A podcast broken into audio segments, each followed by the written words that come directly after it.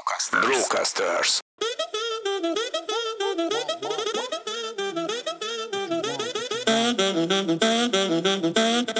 Hello, Mester Tomi vagyok, és ez itt a Mi a Matek Podcast, ahol vendégeimmel különböző befektetésekről beszélgetünk, csak egy gyors emlékeztető, ez a podcast személyes tapasztalatok, sztorik és vélemények megosztásán alapul, az elhangzottak semmilyen körülmények közt nem tekinthetőek befektetési elemzésnek vagy befektetési tanácsnak, és különösen nem tekinthetőek pénzügyi eszközre vonatkozó ügylethez kapcsolódó személyre szóló ajánlásnak. Kérlek, csak akkor hallgass minket, ha tudod, hogy a saját befektetési döntéseidért csak te vagy a felelős. Mindezek után pedig nincs más hátra, mint előre, vágjunk is bele a mai adásba.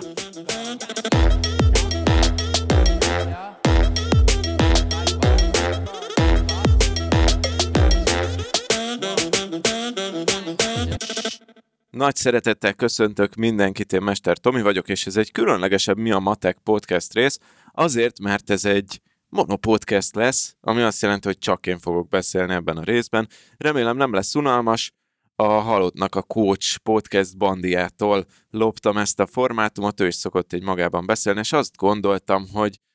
ez úgyis még az első évad, ami a matekból egy kicsit kísérletezősebb, úgyhogy nézzük meg ezt a formátumot. Amiről beszélni fogok, és ami indokolja ezt a formátumot, az egy könyv, tehát ebben az adásban egy könyvet fogok feldolgozni, egy olyan könyvet, ami természetesen pénzügyekkel foglalkozik, és ami annó nekem, amikor olvastam három-négy éve először, akkor nagyon sokat adott. Ez Ramit Setitől az I Will Teach You to Be Rich, ami magyarul nem jelent meg, de hát úgy fordítanám a címét, hogy megtanítalak, hogy hogyan legyél gazdag, és azt gondolom, hogy ez a legrosszabb cím, amit lehet adni egy könyvnek, tehát ez szörnyűséges cím, nagyon szkeminek hat, és emiatt szerintem sokan eleve el se olvassák. Ugye a másik probléma, amit mondtam, hogy magyarul nem jelent meg, Szóval ez itt van egy kevésbé ismert könyv, és le se fogják fordítani ezt, vagy hát nem tudom biztosra mondani, de én úgy hallottam, hogy azért nem akarják lefordítani, mert van benne néhány fejezet, ami csak Amerikában értelmezhető, például a hitelkártyák fejezet, viszont mivel nem fordítják le, és én ennek ellenére egy, meg a címe ellenére egy nagyon jó pénzügyi könyvnek találom, arra gondoltam, hogy ebben az adásban végigmegyek rajta, és minden fejezetből szemezgetek egy-két gondolatot, ami nekem sokat adott, és amiért szerintem érdemes lehet elolvasni, és akkor, hogyha valaki esetleg kedvet kap hozzá, akkor akár ugye be is rendelheti Amazonon, itt van előttem egyébként a könyv, itt fogom a kezemben, már a külön alakja is egy kicsit scammy, mert hogy óriási betűkkel van ráírva, hogy I will teach you to be rich. Mielőtt belevágunk a fejezetről fejezetre történő feldolgozásába a könyvnek, egyébként kilenc fejezetből áll a könyv, azt gondoltam, hogy kiemelek belőle három gondolatot, ami fejezetektől függetlenül számomra fontos volt, és ami meghatározó volt, ha nem is egy az egyben vettem át, de mégis meghatározta a gondolkozásomat, vagy meghatározza jelenleg is a gondolkozásomat a pénzügyekkel kapcsolatokban. És ezek a Ramit Setinek, a könyvírójának is jelmondatai, jó amerikai lévén ezeket kb. minden podcastjében, ahol vendég szerepel, vagy már neki is van podcastje, ezeket elismétli, de én is behozom ide, mert hogy jó gondolatok, tehát három ilyen gondolat van. Az első, ez a buy as many lattes as you want, szóval valahogy úgy fordítanám, hogy vegyél annyi lattét vagy kávét, amennyit csak akarsz.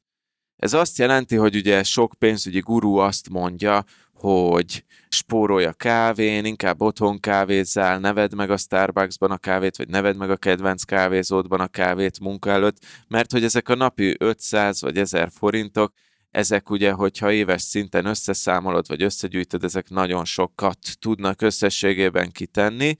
Rami tehelyett azt mondja, hogy vegyél annyi láttét, amennyit csak akarsz, nyilván kis túlzással, de hogy azt jelenti, hogy nem az a heti egy-két láttel fogja meghatározni az életedet, hogyha te kifejezetten tudod, hogy szereted a láttékat, hanem ő azt mondja, hogy a nagy vinekre fókuszálj, Tehát, hogy a Tesco-ban ne az olcsóbb kiflit vegyed feltétlenül, hogyha te a 10 forinttal drágábbat szereted, hanem ehelyett nézd meg azt az 5-10 nagy dolgot az életedben, azt az 5-10 nagy kiadást vagy nagy bevételi forrást, amik ténylegesen hatással vannak a hosszú távú pénzügyeidre. Lehetnek ilyenek a hitelek, a lakásvásárlás, az autóvásárlás, és azokra fókuszálj, azokat csináld meg jól. Ezeket majd hosszabban kifejtem az adott fejezetekben, Mondom a második gondolatot, Megint először mondom eredeti nyelven angolul, hogy ő hogy fogalmazta meg, aztán le is fordítom. A második gondolat tehát spend extravagantly on the things you love and cut mercilessly on the things you don't. Ami ugye azt jelenti, hogy költs extravagáns módon a dolgokra, amiket szeretsz, és spórolj, vágj vissza könyörtelenül azokon a dolgokon, amiket nem. Tehát itt ő nem a pénz spórolásra helyezi a hangsúlyt, hanem a pénzköltésre, és azon belül is a tudatos pénzköltésre, tehát hogy tisztázzuk le, hogy mi az, amit szeretünk, nem kell mindenre költeni, meg nem is tudunk mindenre költeni, de tudunk költeni azokra a dolgokra, amiket tényleg szeretünk, és ezeket nagyon fontos meghatározni. A harmadik gondolat pedig úgy hangzik, hogy optimize time out of the spreadsheet, amit én úgy fogalmaztam át magamnak, hogy akkor jó a befektetés, ha unalmas, tehát alapvetően azért nem azzal akarunk foglalkozni, hogy Excelben számolgassuk azt, hogy hány százalékos lesz a megtérülésünk. Persze jó móka, tehát hogy egy, egy darabig ez jó móka, de egy idő után azért nem ezzel akarjuk tölteni az életünket, hanem egy szépen felépített automatikus rendszert akarunk, ami építi a vagyonunkat. Mielőtt belevágok az első fejezetbe, még két dolgot említenék a könyvről. Az egyik, hogy a Ramit pszichológiát végzett, ha jól tudom, tehát ő pszichológus végzettségű, most hirtelen akartam mondani, de ha minden igaz a Stanfordon, de ha nem így van, akkor majd a show notes ezt javítjuk. És ez nekem azért volt fontos, mert a könyvekben érinti az érzelmi oldalát is a pénznek, az aggodalmakat, a biztonságérzetet, a jó érzést, hogy valamit megengedhetsz magadnak, és ezeket is alapjául veszi annak, amit ő úgy nevez, hogy egy gazdag életet építs föl, és nyilvánvalóan itt a gazdagság az nem a pénzről, vagy nem csak a pénzről szól, hanem ezeknek az érzelmeknek a megéléséről, amihez a pénz egy jelentős eszköz. A másik dolog pedig, amit még akartam mondani, mielőtt belevágunk, hogy ez, ahogy az alapelvekből már kiderült, vagy ebből a három dologból, amit kiemeltem az elején, hogy a Ramit egy alapvetően unalmas programot mutat fel, tehát amúgy a könyv egy pénzügyi program is, de ez egy unalmas program, viszont a szó legjobb értelmében tehát mindent próbál automatizálni, vagy automatizáltatni az olvasóval, amit csak lehet. Nem kell ezután, vagy ezt a programot követve sok időt tölteni a pénzügyekkel, és ez ténylegesen így is van, tehát ez nem csak ígéret, hanem én miután a részeit elkezdtem ennek használni, ezt tudom igazolni, hogy ez havonta egy-két órát kell ezzel foglalkozni ténylegesen. A másik oldalról viszont nem is nagyon enged teret az izgalmas dolgoknak, kifejezetten ellenzi az ilyen izgibb dolgokat, mint a sortolás, vagy a tőkeáttétes kereskedés, vagy akár több befektetési célú ingatlan vásárlás a hitelre. Ezzel együtt, tehát ebből kifolyólag, ha az ő módszerét követjük, akkor nem leszünk gyorsan gazdagok, de cserébe nem is lehet nagyon hibázni vele, ez egy befektetői stílus, nekem iszonyatosan szimpatikus. Nyilván mindenkinek más a célja a befektetéseket, tehát nem lesz mindenkinek ez a nyerő, de a lényeg, hogy ha ezt követjük, akkor azért nagy eséllyel nem leszünk nagyon szegények se. Szóval egyébként nekem, aki alapvetően mondjuk vállalkozással szeret pénzt keresni, nem feltétlen befektetéssel, ügyes befektetésekkel, és inkább úgy mondanám, hogy hobbi szinten, vagy érdeklődés szinten érdekel a befektetés, ez pont jól jön. Én személy szerint, amikor ténylegesen van félretett pénzem, befektethető pénzem, akkor nem nagy mutatványokat akarok csinálni, nem akarom elvenni az időmet, sem a vállalkozásomtól, sem a családtól, sem az egyéb hobbiaimtól,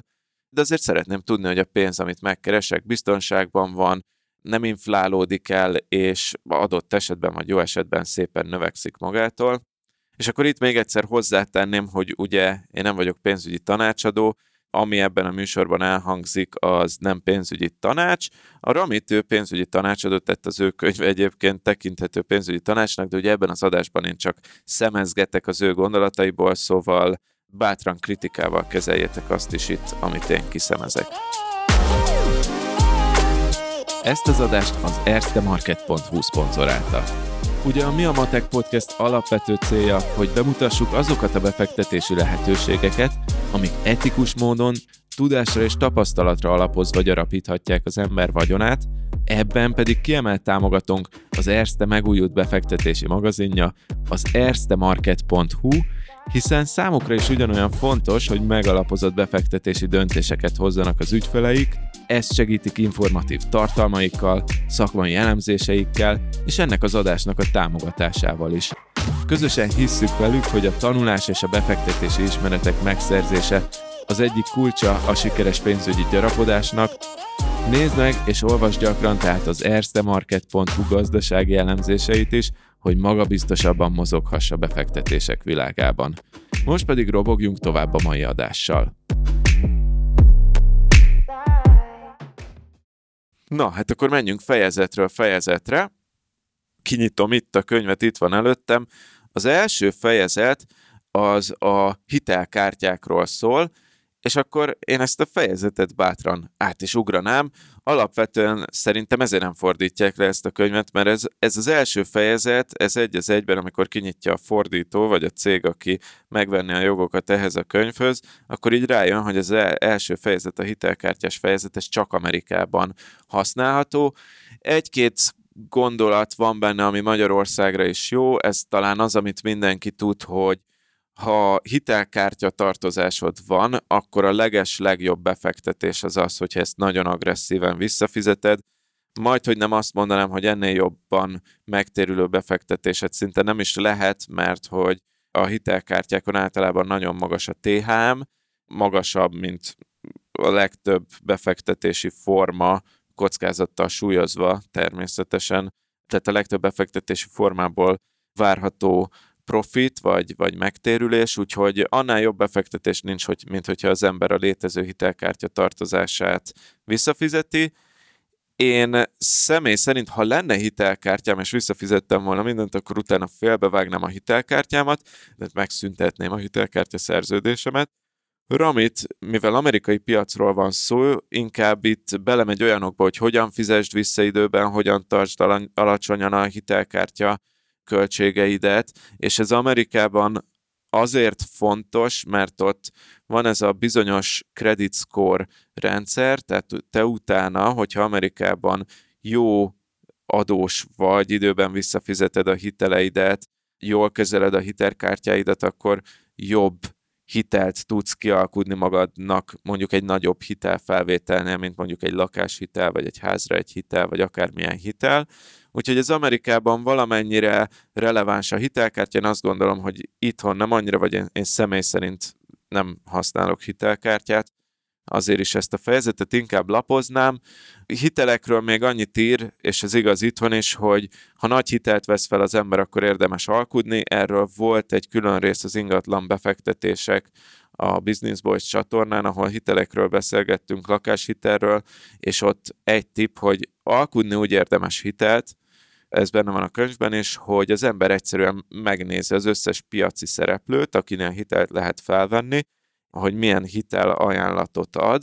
és egy olyan bankhoz, ahonnan szívesebben vesz fel hitelt, beviszi a másik piaci szereplőnek az ajánlatát, hogy szeretné ezt ő itt megkapni, és ha szerencséje van, akkor megkapja azt a kedvezőbb konstrukciót is a másik helyen is. Második fejezet a bankolásról szól, bankválasztásról. Szerintem ezt is lehet ugrani, mert itt megint csak a Ramit az amerikai bankoknál fellelhető modellekről beszél, ez itthon nem értelmezhető. Harmadik fejezet az adózási és nyugdíj magánszámla alapokról beszél, megint csak, az izgalom kedvéért ez egy ugorható fejezet, hiszen Amerikában ez a 401k, meg a Roth IRA, vagy nem is tudom, hogy ejtik, ezek, ezek nagyon amerikai modellek, ami kint értelmezhető, itthon nem. Annyiban talán ebben a fejezetben egy gondolat volt, ami engem megfogott, és ezt azért ide behoznám, hogy itthon is vannak nyugdíj magánszámlák, meg mindenféle befektetési formátumok.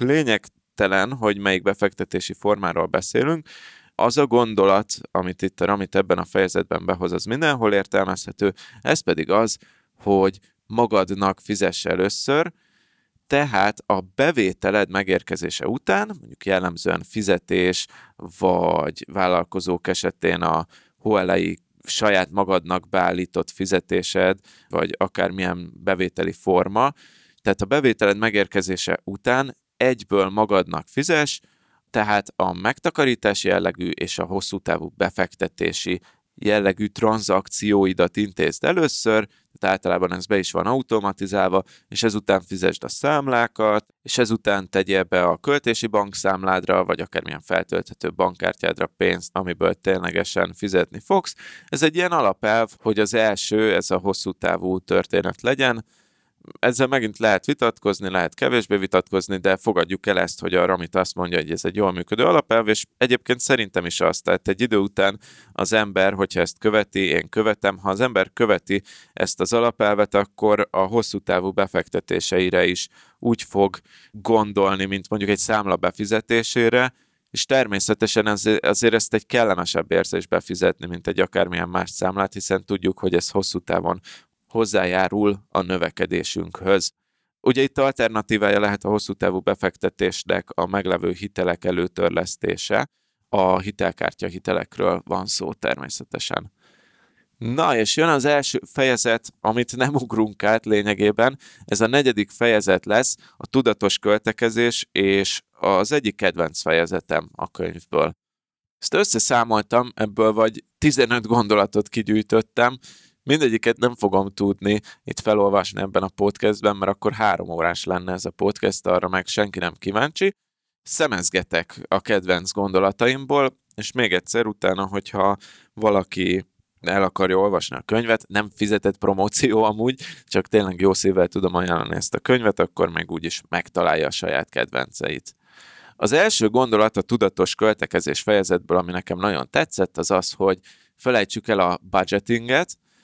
ez a budgeting, ez az, hogy írjuk minden egyes kiadásunkat, feljegyzeteljük, begyűjtjük egy Excel táblába, a hónap végén kielemezzük, és az emberek 80%-a azt mondja, hogy követi a költéseit, a valóság pedig az, hogy jó, ha az emberek 1%-a csinálja ezt ténylegesen, Mindenkinek ez tény viszont, hogy mindenkinek eljön az életében, vagy nem mindenkinek, de az emberek nagy részében eljön az életében az, hogy rájön, hogy felülköltekezik, és ilyenkor elkezdi egy-két hónapig csinálni ezt a budgetinget, de azt gondolom, hogy az emberi természet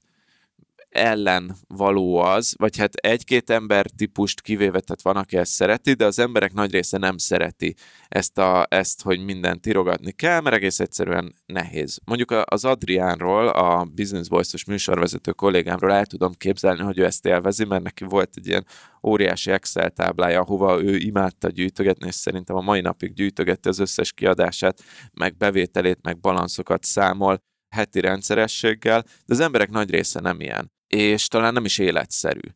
Ehelyett sokkal jobb az, hogyha az ember összetesz egy tudatos költési tervet, és fogadni Ramit a könyvben egy konkrét költési tervet százalékokkal, hogy mire mennyit érdemes költeni szerinte. Nyilván ez egy alapmodell, utána mindenki ezt saját magára szabhatja, a saját helyzete meg vágyaihoz, viszont azt fontosnak találta kihangsúlyozni, meg nekem is ez tetszett, hogy itt a tudatos költési terv azért is fontos, mert hogy olyan is van, aki túl sokat költ, meg olyan is, aki túl keveset, de a probléma mindkettőnél ugyanaz, hogy nem tudatosak az emberek. Itt a, a tudatos költésnél összehasonlít két embercsoportot, van egy tök jó táblázat benne, vannak az olcsó emberek és a tudatos költők. Ugye mert a tudatos költésre azt gondolnánk, hogy a spórolás a tudatos költésnek a célja, de nem így van, tehát nem feltétlenül a spórolásról van szó, hanem arról, hogy ténylegesen arra költsünk, amit szeretünk, és amit az első, vagy a bevezető részben kihangsúlyoztam, hogy amit szeretünk, arra bátran költsünk extravagáns módon, csak tudjuk, hogy mi ez, amit szeretünk, és minden más költségen viszont könyörtelenül fogjunk vissza. Tehát itt nem arról van szó, hogy mindenen spórolni kell, viszont amit nem szeretünk, ott ténylegesen legyünk tudatosak, és ott tényleg ez a könyörtelen szó, ami a legjobb erre, hogy ott könyörtelenül fogjunk vissza. És akkor itt visszahozom azt, hogy az olcsó emberek és a tudatos költők között van egy nagy különbség, hogy az olcsó ember az árakat nézi, a tudatos költekező pedig az értéket nézi, amit az árért kap. És akkor hoz is egy szerintem kicsit extrém példát a könyvben, amúgy hoz több példát is, de én ezt az egyet emeltem ki, hogy van egy parti arc haverja, aki évente 30-40 millió forintot keres, pontosabban dollárban keresi, mert Amerikában lakik, és forintra átszámolva kb. ennyi a fizetés. Ez Amerikában ez egy erős fizetésnek számít, de nem rendkívüli, hanem, hanem ez az erős felső középosztályban lehet nagyjából, és ez a haverja 6 millió forintot költ bulizásra évente. Tehát 30-40 millió forintot keres évenként, és 6 millió forintot bulizásra költ, ami rengeteg pénz. Tehát ez rengeteg pénznek tűnik, de a haverja konkrétan tudja, hogy ő imád bulizni, és ő úgy szeret bulizni, hogy bűntudatmentesen. Tehát, hogyha elmegy bulizni, akkor nem akarja rosszul érezni magát, hogy a több tízezer forintos prémium piákat kéri ki, nem akarja rosszul érezni magát attól, hogy beül a VIP szektorba, és kirendel egy pesgőt mindenkinek, hanem ő, ő így szeret élni, kész ezt tudja, 6 millió forintot költ bulizásra évente a 30-40 milliós fizetéséből, viszont ő nem jár tengeren túli nyaralásokra. Mert tudja, hogy ő nem az a típus, aki ebből töltekezik, és hogyha a haverjai elhívják ilyen nyaralásokra, akkor azt mondja, hogy hát bocsi, de hogy én ezt nem engedhetem meg magamnak. Ami igaz is, hiszen ő másra költ, tehát az ő tudatos költési tervébe nem fér bele az, hogy mondjuk még tengeren túli nyaralásokra is elköltsön évente 5-6 millió forint nagyságrendű pénzt, ő másra költi, és ez azért érdekes, mert szerintem elsőre, amikor az ember arra gondol, hogy úristen, valaki inkább bulizásra költ, mint utazásra, az milyen hülyeség. Pedig azt kell itt észrevenni, és ezt írja Ramit is, hogy mindenkinek más ad értéket az életben. És le kell ülni, és végig kell gondolni, hogy neked mi ad értéket, és arra költeni, és ez egyébként a programnak, miután az alapokat rendezte az ember az első három fejezetben, amit át ugrottam én. Tehát ez az első ilyen kulcspontja, hogy az ember leüljön, és végig gondolja azt, hogy neki mit, mi ad értéket, és nagyon fontos, hogy itt nem szabad ítélkezni. Tehát el kell engedni azt, hogy partiarc srác felett ítélkezzen az ember, és el kell engedni azt is, hogy azt higgye az ember, hogy felette ítélkezni fognak. És akkor még egyszer, ez az, ami a tudatos költési tervnek az alapja, hogy felmérni és tudni, hogy az embernek mi ad értéket az életében, miből töltekezik, mire akarja költeni a pénzét, és ez így egyszerűen hangzik szinte triviálisnak, de hogy én majd, hogy nem azt mondanám, és ezt akkor most a könyvtől függetlenül, hogy talán ez a legnehezebb része az egésznek. Szóval ezt van, aki olyan szinten nem tudja ezt, hogy leül, és nem tudja megkülönböztetni, hogy mi az, ami számára tényleg érték, és mi az, ami csak egy külső elvárás a környezetétől, de ő nem is érzi jól magát. Tipikus példa lehet amúgy a nyaralás, szóval, hogy az ember azt hiszi, vagy egy autó, hogy az ember azt hiszi, hogy attól érzi jól magát, hogy a Balatonra elmegy évente egy hónapot nyaralni, pedig lehet, hogy utálja a Balaton, szóval könnyen előfordulhat. Itt ez jelentős önismereti munkát rejt magában, hogy az ember feltárja, hogy mi az, ami számára fontos, meg szerintem ez az a pont, ahol nem szégyenem úgy elmenni akár pszichológushoz sem, és végigbeszélni, és ténylegesen időt szánni, meg végig gondolni, akár lehet azt is egy befektetésnek tekinteni ilyen szempontból, de hogy végig gondolni azt, hogy mi a fontos az embernek. Na de vissza a könyvhöz, itt uh, mielőtt beszélek erről a költési tervről, a százalékos arányokról, amit a, a Ramit mutat, még van egy bónusz fejezet, ami szerintem tök hasznos, pedig csak utólag került bele a második kiadásába a könyvnek, az pedig az az, az hogy mostanában egy csomó biznisz úgy működik, hogy subscription planekkel, feliratkozási modellben lásd Netflix, lásd HBO Go, lásd akár a konditermek, ahova, ahova havi bérletet, vagy akár éves bérletet lehet venni, de sok minden más, és ez egy tök jó modell, és nagyon kényelmes az embernek is, hiszen előfizet rá egyszer, és akkor onnantól az a része be van automatizálva az életének. Viszont gyakran van az, hogy észre se vesszük, és, ezek a, és ezt több ismerősömtől én is hallottam, meg a Ramit is írja, hogy úgy felejtjük ezeket a subscription produktokat, nem tudni miért az az emberi természet, hogy ha nem is használjuk, akkor is, volt egy tök jó jó barátok rész erről a konditermes részben, hogy egy, egy ilyen konditermes részben, ahol nem merte a Chandler nevű jó barátok szereplő lemondani a konditermes előfizetését, azt hiszem, és hogy az a lényeg, hogy, hogy valamiért nem tudjuk lemondani ezeket az előfizetéseinket, és itt azt javasolja a Ramit, hogy mármint lélektanilag nem tudjuk lemondani, hogy érdemes megcsinálni egyszer egy ilyen gyakorlatnak azt, hogy mindent lemondunk, meg azt is, amit használunk,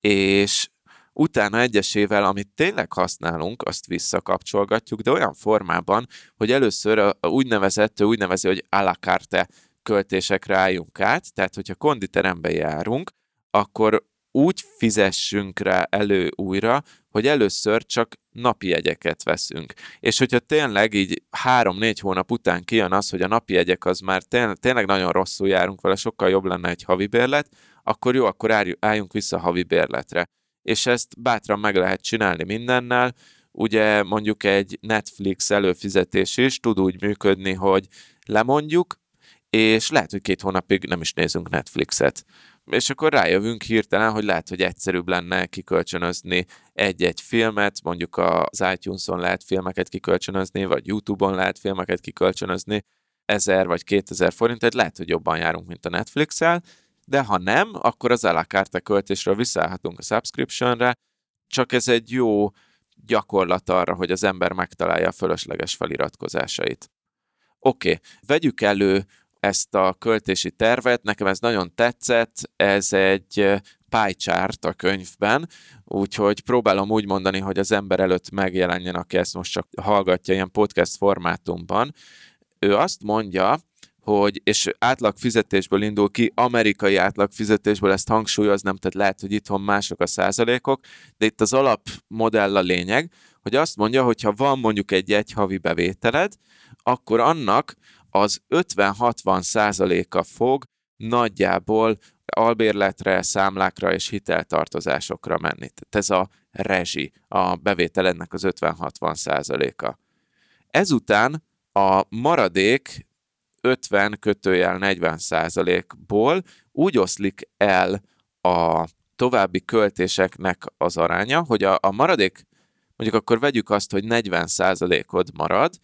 abból 10% az legyen befektetés, méghozzá hosszú távú befektetés. Ugye itt jön vissza az az elv, hogy először magadnak fizes, pay yourself first, ezt fektetjük be először, Ramit szerint. Utána van 10%, amit tartalékképzésre kell fektetni,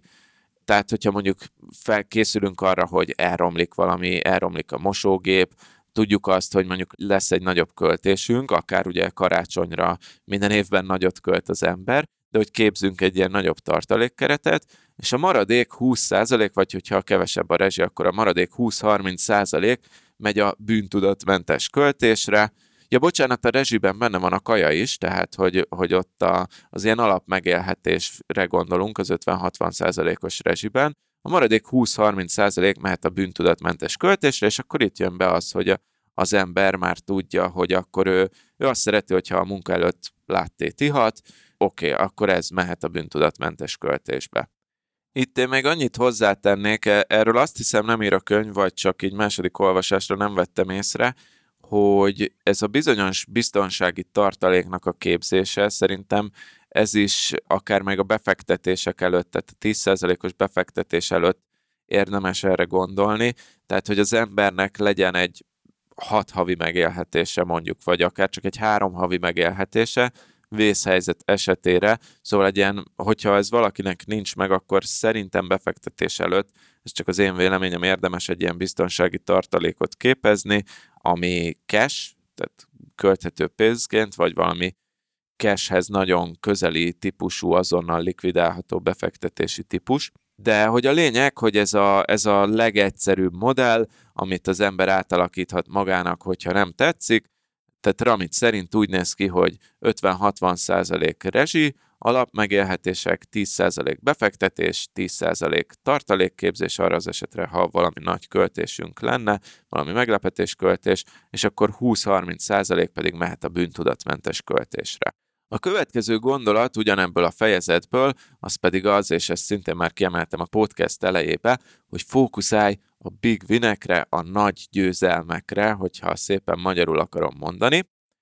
Itt az első gondolat az az, hogy azért azt beláthatjuk, hogy a legtöbb állandó költésed az elég jól megjósolható előre. Albérleti díj, vagy lakástörlesztő, utazással kapcsolatos díjak, akár egy BKV bérlet, vagy, vagy a benzinköltség,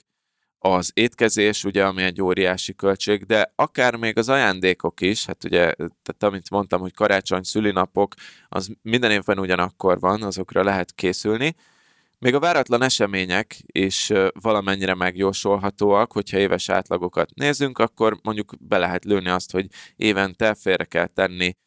x százezer forintot ilyen nagy költésekre. És akkor, hogyha ezeket mind összeadjuk, akkor, és akkor itt jön be a Big Wineknek a, a szerepe, hogyha ezeket mind összeadjuk, akkor azért, hogyha jól meggondoljuk, akkor egy kávé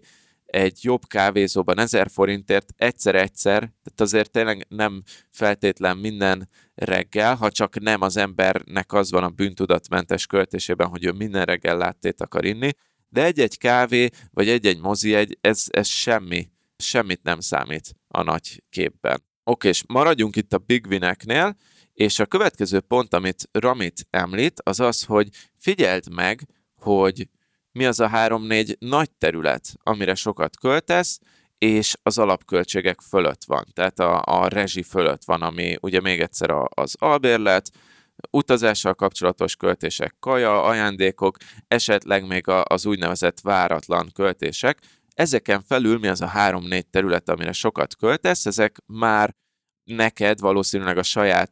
bűntudatmentes költés kategóriádban vannak. Ramit saját példának azt hozza, hogy ő éttermi étkezésre költ sokat, az átlagnál magasabbat, tehát ez a, ez a saját hobbija, úgymond utazásra költ sokat és ruházkodásra. Amikor olvastam a könyvet, egyébként én személy szerint is végig gondoltam, hogy nekem mik ezek a, az extravaganciák az életemben, vagy akár a családunk életében is, amikre viszonylag sokat költünk. Nekünk, amire viszonylag sok pénz megy el, az a, az, az étel, vagy étkezéssel kapcsolatos kényelem, én így fogalmaztam meg, ami azt jelenti, hogy szerintem az átlagnál többet rendelünk ételt, és lusták vagyunk elmenni a nagyboltba, van mellettünk egy viszonylag szerintem arányaiban azért drágább kisbolt, mint mondjuk egy hipermarket, annál biztosan drágábbak valamivel a díjak, de ez nálunk ez a, ez a kényelem a mi családunkban, ez így alakult, hogy erre sokat költünk, Szerintem sokat költünk relatív utazásra is, ami országon belüli utazást jelent, tehát alapvetően ez a benzinköltség, vagy az autónak a költsége, és én személy szerint szerintem az átlagnál többet költök az irodámra is, havidíj szinten, mert hogy az irodám amúgy lehetne egy kis asztal is egy coworkingben, nem feltétlenül kéne saját privát irodát bérelnem, de én meg is költök erre. Ez most megint csak az, hogy a, az ember tudatos költési tervében nekem ezek vannak benne, amikre többet költök, és ezzel így jól érzem magam. De hogy itt jön be a matek a képbe, hogy tegyük föl, hogy valaki, most a könyvből, Ramit könyvéből le, megpróbálom lefordítani magyarra, hogy tegyük föl, hogy keres az ember 500 ezer forintot havonta, és ebből a havi fix költsége, albérlet, kaja, rezsi, stb. az 300 ezer forint. Akkor a Ramit költési tervében az van, hogy ugye ha a havi költésed 300 ezer forint, akkor befektetésre marad 50 ezer forint, félretenni az váratlan költségekre szintén 50 ezer forintot kell, és a bűntudatmentes költekezésre így marad 100 ezer forint havonta. És akkor itt jön be az, hogyha az ember visszanéz az előző havi költéseire, akkor elképzelhető, hogy neki a hobbiaira, vagy az ilyen kényelmi dolgokra az életében, a komfort dolgokra az életében az jön ki, hogy 130 ezer forintot költ havonta, Ugye itt mondtam, hogy a, abban a modellben, amit használtunk, az 500 ezer forintból erre a kategóriára csak 100 ezer forint marad,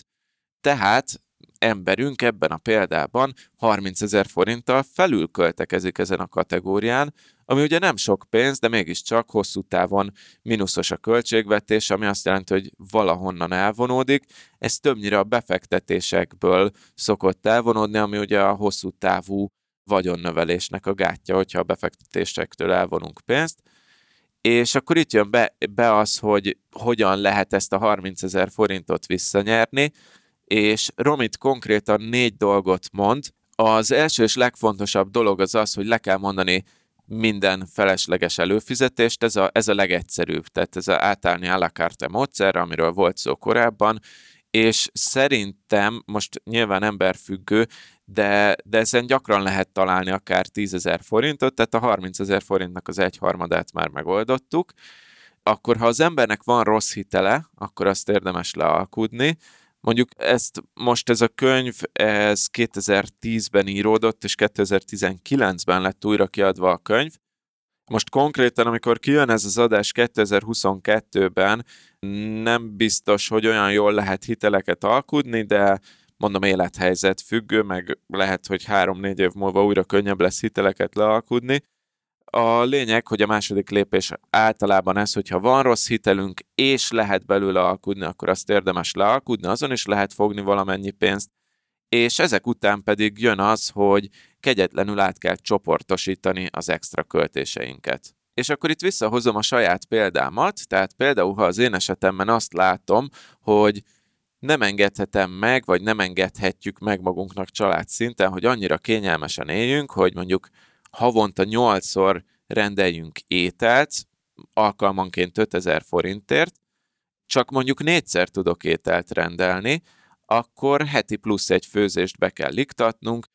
és ez egyébként egyrészt nem egy nagy megalkuvás feltétlenül, tehát mert még mindig ugyanúgy azért hetente egyszer rendelünk kaját, ami szintén nagyon kényelmes, meg jó érzés annak, akinek ez éppen jó érzés, de így már is megfogtunk 20 ezer forintot, és meg is van ez a költségvetés. Most ez egy egyszerű példa volt, ez mindenkinek más és más, de a lényeg, hogy itt azért sok mindenről nem kellett lemondani, egy kényelmes dolgot, vagy egy komfort dolgot kellett elfelezni az ember életében, és már is ezzel megtaláltuk akkor összességében azt a hiányzó 20 ezer forintot. Hozzáteszem, hogy én itt mondjuk a, a főzés helyett biztosan azt választanám, hogy inkább a helyi drága kisbolt helyett, ezt mondtam, hogy, hogy mi a drága kisboltban vásárolunk, fölöslegesen, inkább elsétálok a távolabbi nagyba, vagy csak egyszerűen megpróbálok tudatosabban nem hetente nyolcszor a helyi kisboltba vásárolni, hanem egyszer mondjuk egy nagyban, vagy akár online rendelni, amit egyébként most már szoktunk csinálni 2020 óta, de a lényeg, hogy amúgy nem kell mindenről lemondani, hanem csak meg kell találni a nagy lyukakat a költségvetésben, és akkor azokat kell befoltozni.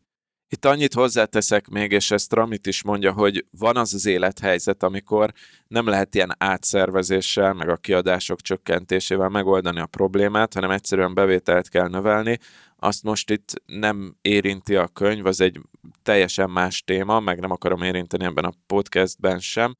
csak akartam mondani, hogy nyilván, tehát, hogy nem lehet mindent kiadás csökkentéssel megoldani. Sokszor a jó megoldás a bevétel növelés, de még egyszer ez egy másik téma. Illetve, hogyha azt is hozzáteszi itt Ramit, hogyha megvagyunk ezzel a tudatos költési tervel, leültünk, átgondoltuk, megvan az, hogy, hogy hol folyik el a pénz, és, és megtaláltuk, hogy hogyan tudjuk azt befoltozni, akkor nem kell átesni a ló túlsó oldalára, hanem innentől fogra bátran lehet költeni arra, amit az ember szeret, csak tudni kell, hogy hol a határ. Itt a könyv ezt már nem tárgyalja, de szerintem Magyarországon, vagy hát Európában tök jó elérhető ilyen feltöltőkártyás, bankkártyás lehetőségek vannak ingyen, ami nagyon sokat tud segíteni abban, hogy akár heti szinten lehet azt csinálni, hogy az ember kiutalja rá ezt a bűntudatmentes költési keretét, ezt a bizonyos 20%-ot, akár heti szintre elosztva a havi fizetését, és akkor tök jól lehet látni hetente, hogy ebből mennyi pénz maradt. Erről a fejezetről ennyit akartam beszélni, talán egy gondolat a végére, hogy amikor az ember először leül és ezt végig gondolja, akkor tényleg rá kell szánni az időt, attól függően, hogy milyen tudatossági szinten van a költéseivel, de valószínűleg ez, ez elsőre legalább egy ilyen két-három órás áttekintő lesz, vagy két-három órát rá kell szánni, de hogyha az ember mondjuk ilyen önismereti túrát is akar tenni, akkor lehet, hogy tényleg érdemes befektetni és elmenni egy pszichológushoz, vagy, vagy önfejlesztésre, ön, önismeretre szánni egy kis időt. Tehát ez, ez lehet, hogy az elején egy hosszabb folyamat lesz, esetleg az első pár hétben napi több órát fog igénybe venni, hogy ez így helyreálljon, de utána, hogyha ez megvan, akkor, akkor már sokkal egyszerűbb karban tartani a rendszert, Szerintem a, a Ramitő azt mondja, hogy ő heti egy órát javasol erre, szerintem ezt bőven meg lehet csinálni havi egy órában is. Tehát az, az onnantól fogva, hogy ez beállt ez a rendszer, utána tényleg csak a, aki egyáltalán akar ezzel foglalkozni, az havi egy órában átnézi, hogy mi történt az előző hónapban, meg megnézi, hogy nagyjából mire számíthat a következőben, és kész is. A következő fejezet címe, az ötödik fejezetét tegyél félre alvás közben. És ezt rögtön egy olyan pszichológiai gondolattal indul, hogy az ember lusta, és hogy ez lehet előny is és hátrány is. Mert hogy ez a fejezet egyébként az automatizációkról szól, elsősorban az automatizált befektetésről, és itt azt emelik ki, hogy a lustaság az akkor hátrány, hogyha nincsen automatizált rendszered, mert akkor lusta leszel minden hónapban szépen befektetni a pénzedet. Ezt első kézből mondom, ezt a tapasztalatot, hogy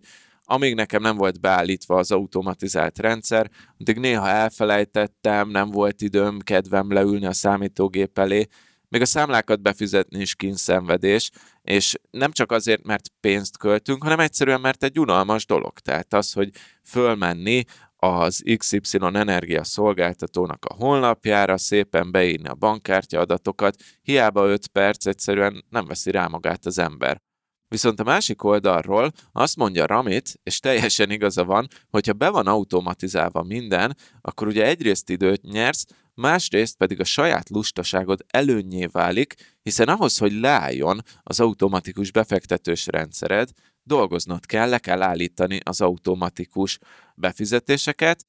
és ahhoz meg ugye kinek van kedve, ezt megint csak első kézből tudom mondani, hogy volt nekem régen egy biztosításom, kis összegről volt szó, ilyen havi 1000-2000 forintról, de hogy egyszerűen valahogy így, amikor le kellett volna mondanom ezt a biztosítást, mert már nem volt meg, amit biztosított a dolog, tehát hogy tényleg semmi értelme nem volt a biztosításnak, akkor így első körben így tologattam, lusta voltam, lemondani a biztosítást, utána elfelejtettem, és végül egy ilyen hat hónappal később mondtam le ezt a biztosítást, tehát az automatizált rendszerem miatt veszítettem 12 ezer forintot. Na most, hogyha ezt kihasználjuk, ezt a fajta lustaságot, és a befektetéseinket automatizáljuk be, akkor egy olyan automatikusan növekedő rendszert hozunk létre, amit a saját lustaságunk miatt nem nagyon fogunk leállítani, emiatt folyamatosan automatikusan nőni fog a befektetési portfóliónk. És akkor ehhez egy konkrét ilyen naptári tervet ad az I Will Teach You to Be Rich könyv. Ez elég Amerika specifikus lesz, de megpróbáltam itt most magyarra lefordítani, vagy Magyarország viszonyokra lefordítani azt, amit ír. Tehát tegyük fel azt, hogy te elsőjén megkapod a fizetésedet. Tegyük föl, lehet, hogy tizedikén lesz ez, de, a, de tegyük fel, hogy elsőjén, és akkor ehhez hozzá lehet hangolni a, a rendszert. Először is be kell állítani, hogy harmadikán automatikusan átutald a korábban meghatározott megtakarításaidat, tehát 10% a megtakarítási számlára, 10% pedig automatikusan a befektetési számlára, vagy akár egyből valamilyen befektetési formátumba. Ez egyébként megoldható ezt csak mondom, tehát ma már minden rendszerben meg lehet azt csinálni, hogy egy, ugye az automatikus átutalás a megtakarítási számla miatt, vagy kapcsán, az, az egy egyszerűbb dolog, tehát ez egy automatikus ilyen havi, nem is tudom mi a neve, valami havi automatikus megbízás, vagy valami ilyesmi lehet. Egyszer be kellett állítani, azért nem is tudom a nevét, utána rá sem néztem már,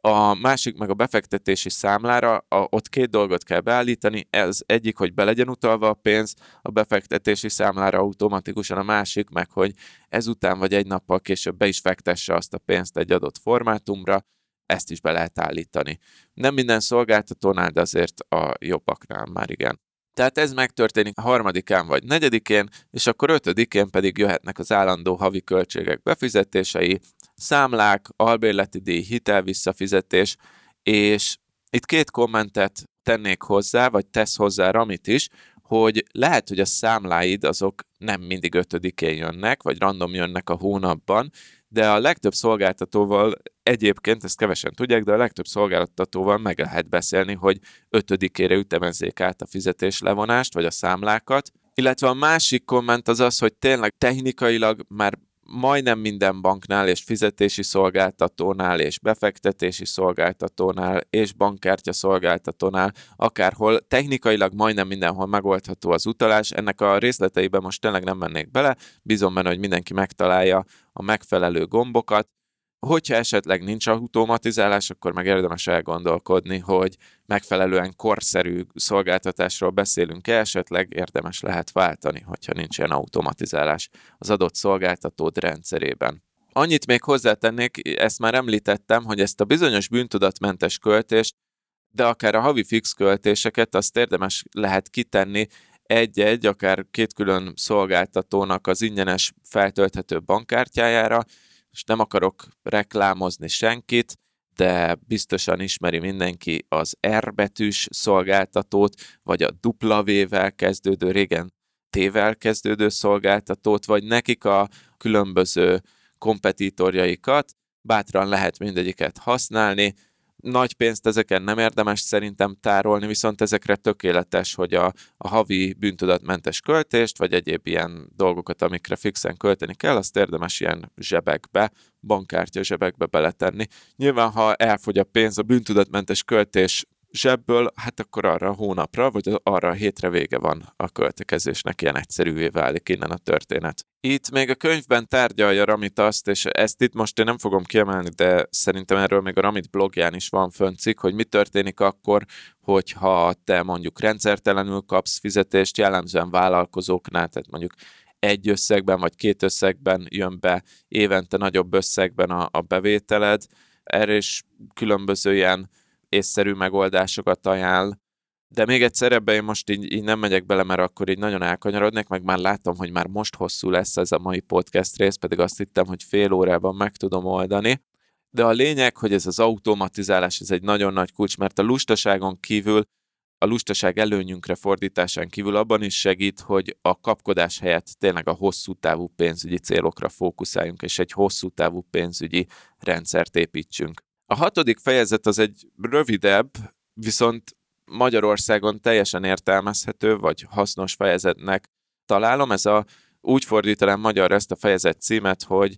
a pénzügyi szakértők mítosza, vagy a pénzügyi szakértői státusz mítosz. Az első gondolat az az, hogy talán ezzel, aki ezt a podcastet hallgatja, remélem, hogy tisztában van, hogy a pénzügyi szakértők sem tudják általában, hogy merre fog menni a piac. Nyilván a, van olyan pénzügyi szakértő, aki ezt próbálja elhitetni, de ugyanúgy ők is tippelnek, és azért láttuk a múltban, hogy több fekete hattyú esemény is volt, de még ha nincs is, akkor is nehéz megmondani, hogy merre fog menni a piac. A statisztika azt mutatja, hogy az átlag pénzügyi szakértő az alul múlja a piacot. Tehát rosszabbul teljesít egyszerűen, mint a piac. Akik felülmúlják, azoknak pedig egy jelentős része csak véletlenül gyakorlatilag a survivorship biasből élnek. Na, ezt nem tudom, hogy ezt, ez is írta ezt a fogalmat a, a könyvben, vagy csak én írtam bele ide a jegyzetembe, de, de ez a survivorship bias, ez egy, ez egy nagyon csúnya dolog. Na mindegy, ebben most nem megyek bele, aki nem ismeri a survivorship bias-t, azt érdemes rágooglizni, esetleg Warren Buffett nevét érdemes beírni mellé, mert ő is beszélt erről.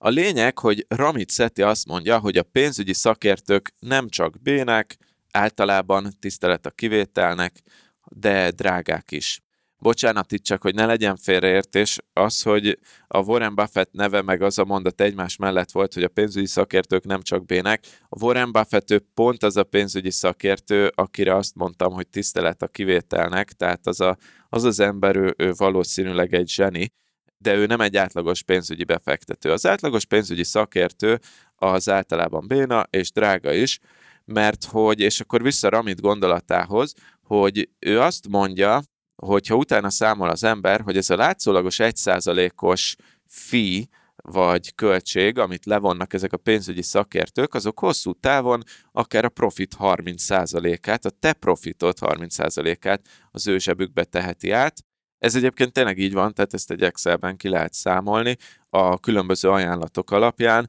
Itt nyilván a kamatos kamat, mindenki ismeri, gondolom, aki már itt tart ebben a podcastben, a kamatos kamat elve alapján tud felhalmozódni ez a 30%. Tehát a pénzügyi szakértő az drága, általában nem olyan jó eredményeket hoz, és a legszebb, hogy csak a profitodat vállalja, tehát ő csak, csak a profitból vesz le részt, a kockázatodból nem. Tehát a, a veszteségeiddel együtt az ő veszteségei nem nőnek, hogyha esetleg veszteséges. Szóval ehelyett Ramit, mint oly sokan mások, tehát azért itthon is több pénzügyi szakértő is ezt a vonalat ajánlja, Ramit is, hogy a kis befektetőknek a passzív index követő alapokat javasolja, amik pontosan lekövetik ugye a piacmozgást, tehát pontosan azt hozzák, amit a piac. Itt hozzáteszem azt, hogy Magyarországon inkább az ETF-ek a populárisak, ami nem teljesen ugyanaz, mint az Index Fund, de egyébként a koncepció az erőteljesen hasonló, ebbe most nem menjünk bele, de a lényeg az, hogy a, a passzív befektetésnek a, az alapja, a pénzügyi szakértőmentes befektetésnek az alapja az az, hogy vagy ilyen passzív indexkövető alapokat érdemes keresni, vagy nagy piaci képet lefedő ETF-eket. Itt jellemzően, amit szoktak mondani, ez az S&P 500, S és P 500, szépen magyarul, vagy akár egy még szélesebb, amit még egyszer nem befektetési tanács, de én például fektettem az MSC World, azt hiszem több mint 2000 részvényt lefedő csomagba, az, az egy elég széles ilyen piackövető passzív befektetési forma. Lényeg a lényeg, hogy ez a fejezet arról szólt, hogy általában nem érdemes pénzügyi szakértőhöz fordulni, még egyszer mondom, tisztelet a kivételnek, de azért a passzív befektetési formátumok, a, az indexkövető alapok, azok azért elég jól működnek. Viszonylag alacsony költségen. És akkor jön a másik kedvenc fejezetem, vagy hát a struktúrában szerintem az egyik legfontosabb fejezet, az a cím, hogy a befektetés nem csak gazdagoknak való, és ez a fejezet tekinti át azt, hogy milyen olyan befektetési formátumok vannak, amit kis befektetőknek is, tehát neked vagy nekem, csak ezek azok, amiken érdemes gondolkodni, hogy az ember befektessene. Oké, okay, itt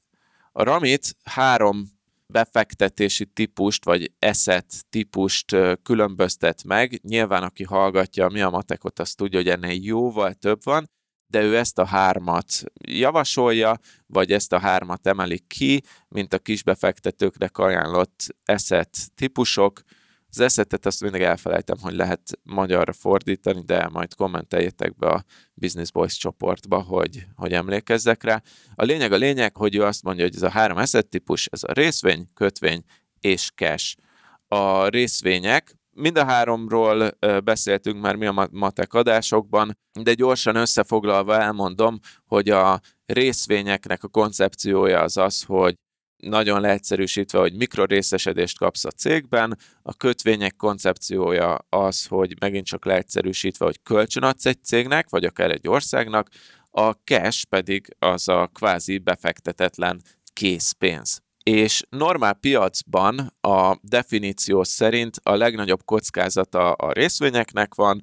utána következik valamivel kisebb kockázata van, vagy akár jóval kisebb kockázata is lehet a kötvényeknek, attól függ, hogy milyen kötvényekről van szó, és a legkisebb kockázata a cashnek, a KP-nek van. Cserébe a megtérülés is általában, még egyszer mondom, egy egészséges, normális piacon a megtérülés is a kockázattal arányos, tehát általában a részvényeknek a legnagyobb a megtérülése, utána a kötvényeknek és a cashnek, mivel hát nincs is befektetve, annak a legkisebb a megtérülése.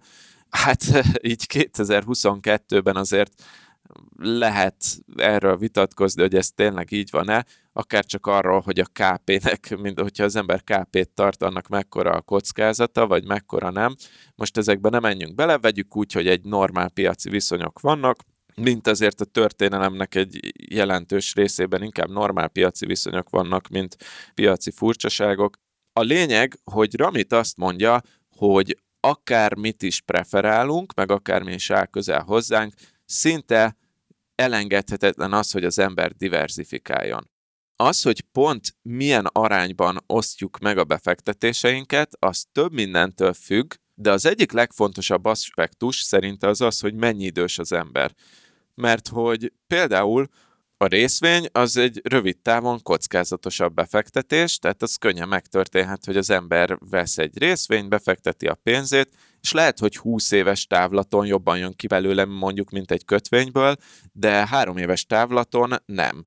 És ezért mondja azt Ramit, hogy amikor idősebb az ember, már nem biztos, hogy akar nagyobb kockázatot vállalni. Illetve egy fontos aspektus a diversifikáció mienségében, vagy mértékében, az az, hogy milyen anyagi helyzetben van az ember, és itt behoz egy példát, ami nekem iszonyatosan tetszett, hogy volt egy hölgy, nem is tudom, talán interjúban hallotta, vagy, vagy akár vele beszélgetett, de lényegtelen is. Az a lényeg, hogy ennek a hölgynek egy 25 millió dolláros vagyona volt,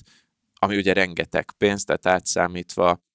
750 millió és 1 milliárd forint közötti vagyonról beszélünk, és kötvénybe tette mindenét, és kérdezték tőle, hogy hát, hogy őrült, hogy ekkora pénzt kötvényben tartani, illetve nem, tehát azt hiszem kb. 1 millió dollár volt részvényekben, és a maradék meg kötvényekben, meg KP-ban, és erre az volt a válasza, és ez nekem nagyon tetszett, hogy ha már egyszer megnyerted a játékot, akkor nincs okod arra, hogy fölösleges rizikót vállalj, tehát ő, ő azt mondta, hogy ő meg akarja óvni az inflációtól a pénzét, de hát a kötvény az egy viszonylag biztonságos befektetési formátum. Ő azt mondja, hogy oda teszi a pénzét, és akkor jó napot kívánok, ő már nem akar meggazdagodni kötvényekből. És hát ez egy teljesen valid nézőpont lehet. Konkrét befektetési koncepciók, amiket említ Ramit ebben a fejezetben, és akkor itt is lesz egy ilyen százalékos modell, de az első, amit említ befektetési koncepciót, ez a Target Date Fund, ezt én kerestem egyébként, szóljatok, hogyha, hogyha lát valaki ilyet itthon, de én nem találtam meg ennek a, ennek a megfelelőjét. A, a legközelebb, ami van itthon Magyarországon, az talán a nyugdíj előtt takarékossági számla lehet, de nem tudom. Így, hogy Target Date Funds, ezt, ezt nem találtam itthon de ennek az a lényege, hogy megmondod, hogy mennyi idős vagy, kb. mikor akarsz kikeselni a befektetésekből, tehát hogy mikor akarod likvidálni onnan a tőkédet, és automatikusan belövi az adott befektetési szolgáltató, ez jellemzően egy passzív befektetési típus, hogy neked milyen arányokban lesz részvény, kötvény, ETF, stb a portfóliódban, és ezt évente egyszer újra balanszolja, vagy többször, de a lényeg, hogy neked nem kell foglalkoznod ezzel, csak ebbe a Target Date Funds-ba beteszed a pénzedet. Mondom, ezt itthon nem találtam, talán a nyugdíj előtt takarékossági lehet a megfelelője, de abba én őszintén megmondom, még nem fektettem be, úgyhogy ennél többet én nem tudok erről a témáról. A második, amit javasol Ramit, és inkább én én ezzel barátkoztam, az az, hogy az ember magának osztja meg különböző befektetési formák között a pénzét. Itt megint százalékos arányokat fogok mondani, azt hozzátenném, hogy ez megint csak szerintem inkább ilyen alapnak érdemes venni, nem pedig a szabálynak, hiába említi Ramit azt, hogy ez egy jó modell. A Svens, az úgynevezett Svensen modellt hozza be, meg mutatja meg, erre érdemes megint csak ráguglizni. Ez a Svensen modell úgy néz ki, hogy azt mondja, hogy ha van 100%-nyi befektetendő összeged, akkor ő hat típusú eszedbe teszi a pénzét, méghozzá úgy, hogy 30% USA részvények, ideálisan akár egy index alap, vagy egy ETF, 15% egyéb fejlett ország részvényei, tehát Anglia, Németország, stb. szintén ETF-ben vagy részvényformátumban 5% fejlődő országokba mehet, ugyanígy ETF vagy akár egy részvényalap, 20% ingatlan alapokba, 15% államkötvénybe és 15% infláció követő állampapírba. Én nézegettem itt a teljesítményét a Svensson modellnek, ez, ez nem a Ramit könyvében van, hanem egyszerűen csak rágoogliztam. Nem egy, nem egy rossz modell, az elmúlt 20 évben volt mindenféle kutatás róla, hogy hogy teljesített ez a modell összehasonlítva, akár csak egy random S&P 500 vagy S&P 500 ETF-fel, és ezért igazából elég hasonlóan teljesítettek. De szóval lehet, hogy nem is kell ennyire sem bonyolítani, de az biztos, hogy, hogy ennek a modellnek az, a, az, az, az az óriási előnye van, hogyha az ember megnézi, akkor már ez segíthet kicsit így átgondolni azt, hogy ő mit szeretne ebből. Hozzáteszem, hogy ez egy 1980-as évek végén kidolgozott modell, azért azóta lefolyt egy kis víz már a Dunán, meg nyilván Ramit az amerikai piacban gondolkozik. A fejezetben még két fontos gondolat van. Az egyik az a dollar cost averaging, amit talán szintén mindenki ismer, aki ezt a podcastet hallgatja, hogyha nem, akkor csak tudjátok, hogy ez arról szól, hogyha az ember mondjuk nem egy nagy összegben fektet be, hanem több kicsiben, ami jellemzően amúgy összhangban tud lenni azzal, hogy az ember havonta kapja a fizetését, tehát havonta egyszer fizet be az ember egy-egy befektetési alapba, akkor sokkal nagyobb esélye van arra, hogy elosztja a kockázatot időben, tehát mindenféle árfolyamokon vesz havonta egyszer egy adott ETF-ből például. Szóval a lényeg, a lényeg, most ebben nem akarok belemenni jobban, megint csak érdemes meggooglizni, aki nem ismeri ezt a fogalmat, hogy a dollar cost averaging az is segíthet időben diversifikálni az embernek a befektetéseit, és csökkenteni egy kicsit a kockázatokat. A másik dolog, ami még ebben a fejezetben van, azok az egyéb befektetési típusok. Hát ebben a Ramit Seti szerintem nagyon vaskalapos, mármint hogy az ingatlant veszi, a művészeteket veszi, az egyedi részvényeket, meg a kriptót is végigveszi, és mindegyikre azt mondja, hogy nem, nem, nem, nem, nem, nem, nem, mert, mert, mert, mert, mert. Hát nyilván egy ilyen pénzügyi gurunak, karakteres, megmondó embernek kell lenni. Én azon az elven vagyok, hogy érdemes egyébként itt tanulni meg esetleg, hogyha az embernek van némi extra pénze, akkor kis összegben kísérletezgetni egyéb dolgokkal is, mint a részvény meg a kötvény, mert hogy tényleg azért úgy, úgy érdemes, vagy szerintem nyilván most ezt úgy mondom, hogy, hogy itt a mi a matekban szoktam mondani, hogy nekem ez valamennyire a hobbim is, de hogy szerintem ilyen tanulás szinten érdemes ezekbe belemenni, nyilván nem azt mondom, hogy az ember a teljes pénzét tegye bele egy műalkotásba, vagy, vagy a teljes pénzét tegye bele kriptóba, de hogy azért egy minimális összeggel, hogyha az embernek tényleg van felesleges pénz erre, akkor, akkor érdemes ezekkel is kísérletezgetni, mert nem szabad semmit kizárni, tehát mindennek megvan az értéke, és ezekről érdemes tudni legalább, hogy, hogy minek mi az értéke. Azt meg nem lehet máshogy csinálni, mint hogy az ember egy kicsit kísérletezget vele, vagy legalább tanul róluk, de a lényeg, hogy szerintem Ramittal ellentétes állásponton vagyok ezzel, hogy szerintem azért nem szabad így élesen kizárni ezeket a dolgokat. Hozzáteszem amúgy, hogy a Ramitnak nagyon jó érvelései vannak, tehát hogy ő értékalapon méri föl, meg kiszámolja azt itt a könyvben, hogy miért nem éri meg ingatlanba befektetni. Na mindegy, Menjünk inkább tovább a nyolcas fejezetre, ez pedig arról szól, hogy hogyan tarts fent és növeld a rendszert. Ez egy nagyon rövid fejezet lesz, legalábbis én nagyon kevés dolgot írtam ki belőle, ugyanis ezen a ponton már minden automatikus, ugye a következő 40 évre hátra lehet dőlni, és csak át kell nézni egyszer-egyszer a rendszert, meg a tudatos költési tervet, Viszont ami jó volt és tetszett ebben a fejezetben, az az, hogy itt elkezd fókuszálni jobban a lelki kérdésekre. Tehát itt el kell gondolkozni ezen a ponton már azon, hogy miért akar az ember növekedni, miért akar még gazdagabb lenni, akar-e egyáltalán még gazdagabb lenni, csak a növekedés kedvéért akar-e növekedni, vagy van-e valami konkrét célja. És ezekre nem is nagyon ad választ ez a könyv, meg talán erre nem is egy könyv tud már választ adni, ő úgy fogalmazta meg egy kérdésben, hogy definiált, hogy mi számodra a gazdag élet, ezt rich life-nak nevezi angolul, és határoz meg azt is, hogy honnan veszed észre, hogy már ott tartasz. És a rendszer fenntartása kapcsán pedig csak egy dolgot mond, hogy tényleg azért legyenek beütemezve azok az ilyen fenntartási dolgok, hogy évente egyszer balanszolja az ember újra a portfólióját, hogyha újra kell, tehát nézze meg, hogy felborult esetleg a kötvény, részvény vagy egyéb befektetési forma arány, csak egyszerűen azért, mert növekedtek vagy csökkentek bizonyos eszközöknek a részei, bocsánat, nem részei, nem értékei. Én személy szerint azt gondolom, hogy lehet, hogy még évente egyszer sem kell ezt megcsinálni feltétlenül, de ezt már mindenkire rá van bízva saját magára, illetve évente egyszer érdemes átnézni a tudatos költési tervet, érdemes újra szerződni, újra tárgyalni a legnagyobb állandó költségeket, mint akár telefonszámra, albérlet, ugye újra a feliratkozások, tehát ez is csak évente egyszer, nem kell sokszor csinálni. Érdemes évente egyszer átnézni a hiteleket, megnézni, hogy újra lehet-e tárgyalni, és nem utolsó sorban pedig megnézni, hogy hogyan tudna az ember többet keresni, de még egyszer, ez nem témája alapvetően ennek a könyvnek. És az utolsó fejezet, ezt a, csak, azt hiszem, ezt csak a második kiadásban tette hozzá, ez az utolsó fejezetnek az a címe, hogy egy gazdag élet, a rich life,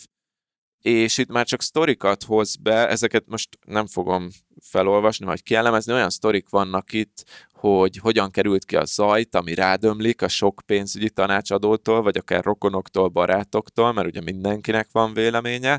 mennyire legyél transzparens a pénzügyeidben, mennyit osz meg emberekkel, hogyan segíts a szüleidnek, ha kell, ez, ez egy fontos téma. Itt főleg a Ramitnak a, a saját életében is fontos, mert azt hiszem, hogy ő kifejezetten olyan háttérből jött, hogy talán, ha jól emlékszem a sztoriára, akkor ő egy kicsit szegényebb családból származik, talán indiai bevándorlók voltak a szülei, akik Amerikában nevelték fel a Ramitot, és azt hiszem, hogy ő, náluk kifejezetten téma volt ez, hogy a Ramit hogyan tud segíteni, meg jól segíteni a szüleinek. Egy fejezet, ami még tetszett is, és van a Ramitnak a Tim ferriss egy közös podcastja erről, hogy hogyan beszélj a pároddal a pénzről, mennyit költs az esküvőre, illetve még egy-két ilyen sztori, hogy hogyan tárgyad le a kocsit, meg hogyan vegyél házat, de még egyszer ezekbe így most nem fogok belemenni, ez egy-egy sztori, a blogján és podcastjében megtalálhatóak ezek, vagy akit érdekel, az tényleg a könyvben el tudja olvasni. Oké, okay, és a végére értünk ennek a résznek, hát én úgy terveztem, hogy fél órás lesz, úgy tűnik inkább másfél órás lett, de remélem, hogy mindenkinek tetszett. Ramit Settitől az I Will Teach You to Be Rich könyvnek a feldolgozása. Összefoglalva tehát a könyvet, itt, itt talán a legfontosabb gondolatok azok azok voltak számomra, meg amit el lehet vinni ebből a könyvből, hogy érdemes felépíteni egy tudatos pénzügyi tervet, és végig gondolni azt, hogy az ember az mire akar költeni, és miért, tehát le kell lásni a lelki dolgokba is, és amikor ez megvan, akkor ahogy a Ramit mondja, onnantól fogva költsön az ember bátran, extravagánsan azokra a dolgokra, amiket szeret, és könyörtelenül vágjon vissza azokon a dolgokon, amiket meg nem szeret. Ha ez megvan, akkor viszont érdemes az életre fókuszálni, gyorsan beautomatizálni mindent, és a pénzügyekkel tényleg csak annyit foglalkozni, amennyit szükséges, meg amennyit jól esik. Tehát tényleg jó szívvel tudom ajánlani ezt a könyvet, ne tévesszem meg senkit a, a Scammy címe, mindegy, erről már beszéltem. Jó kis könyv, nekem annól sokat adott, és remélem, hogy ez a podcast is, ha a könyvet nem is veszitek meg, akkor ebből a podcastből is azt a néhány fontos gondolatot, amit kiemeltem a könyvből, tudjátok hasznosítani. Köszönöm szépen mindenkinek, aki idáig hallgatta a részt, még a monopodcast formátum ellenére is tehát hogy most nem beszélgetés volt, hanem csak én beszéltem. Én Mester Tomi voltam, ez itt a Mi a Matek Podcast, Ja igen, és még egy dolog, ne felejtsétek el bekövetni a Mi a Matek podcastet. Minden podcast csatornán, mert azzal tudtok a legtöbbet segíteni nekünk, hogy a top listákra kerüljünk a podcast alkalmazásokban. Ha esetleg ráértek, akkor persze értékeljétek is, és írjatok kommenteket nekünk. Amúgy pedig a Business Boys zárt Facebook csoportban várunk mindenkit, aki beszélgetni szeretne, akár erről az adásról, vagy akármi másról. Tehát még egyszer én Mester Tomi voltam, ez a Mi a Matek podcast legújabb része volt. Két hét múlva találkozunk. Addig is, sziasztok!